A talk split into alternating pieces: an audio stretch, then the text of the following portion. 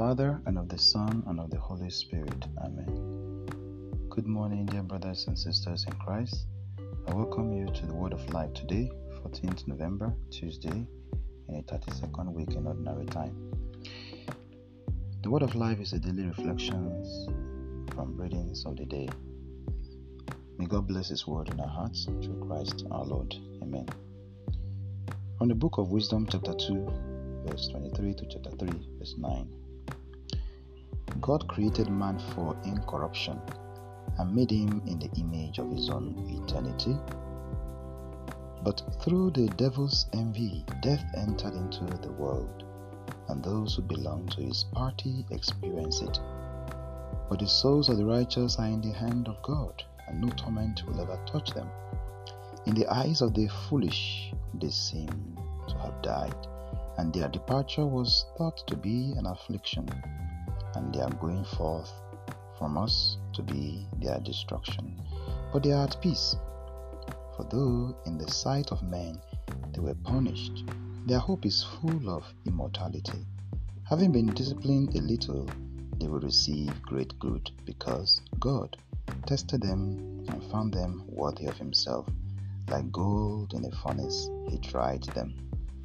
And like a sacrificial burnt offering, He accepted them. In the time of their visitation, they will shine forth and will run like sparks through the stubble. They will govern nations and rule over peoples, and the Lord will reign over them forever. Those who trust in Him will understand truth. The faithful will abide with Him in love, because grace and mercy are upon His elect, and He watches over His holy ones. From the Gospel of Luke, chapter 17, verse 7 to 10. At that time, Jesus said, Will any one of you who has a servant plowing or keeping sheep say to him when he has come in from the field, Come at once and sit down at table? Will he not rather say to him, Prepare supper for me and put on your apron and serve me till I eat and drink, and afterward you shall eat and drink? Does he thank the servant because he did what was commanded? So you also, when you have done all that is commanded you, say, We are unworthy servants. We have only done what was our duty. Let us pray. Almighty and merciful God and Father, we give thanks and praise to you for the blessings of today, Tuesday.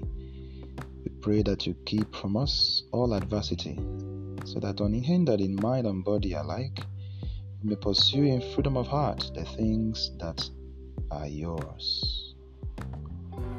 Through Christ our Lord. Amen.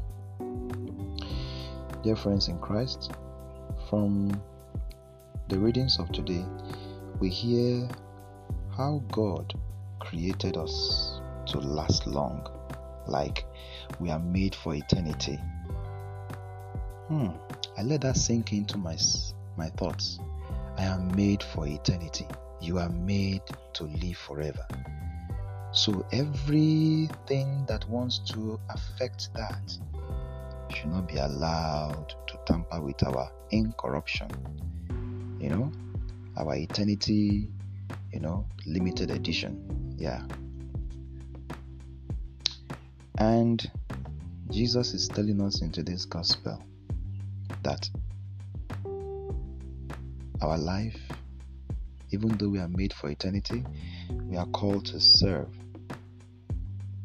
Is there someone you are called to render a service to today that can bring you peace, that can renew your hope for eternity? Because you are made for eternity.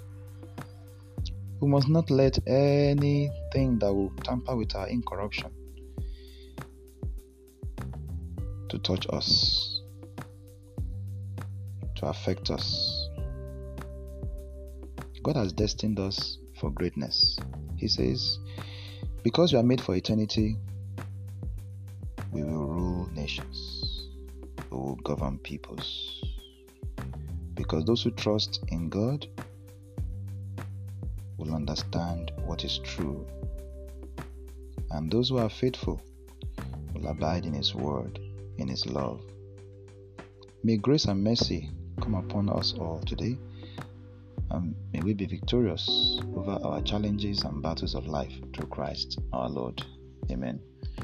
In the name of the Father, and of the Son, and of the Holy Spirit. Amen.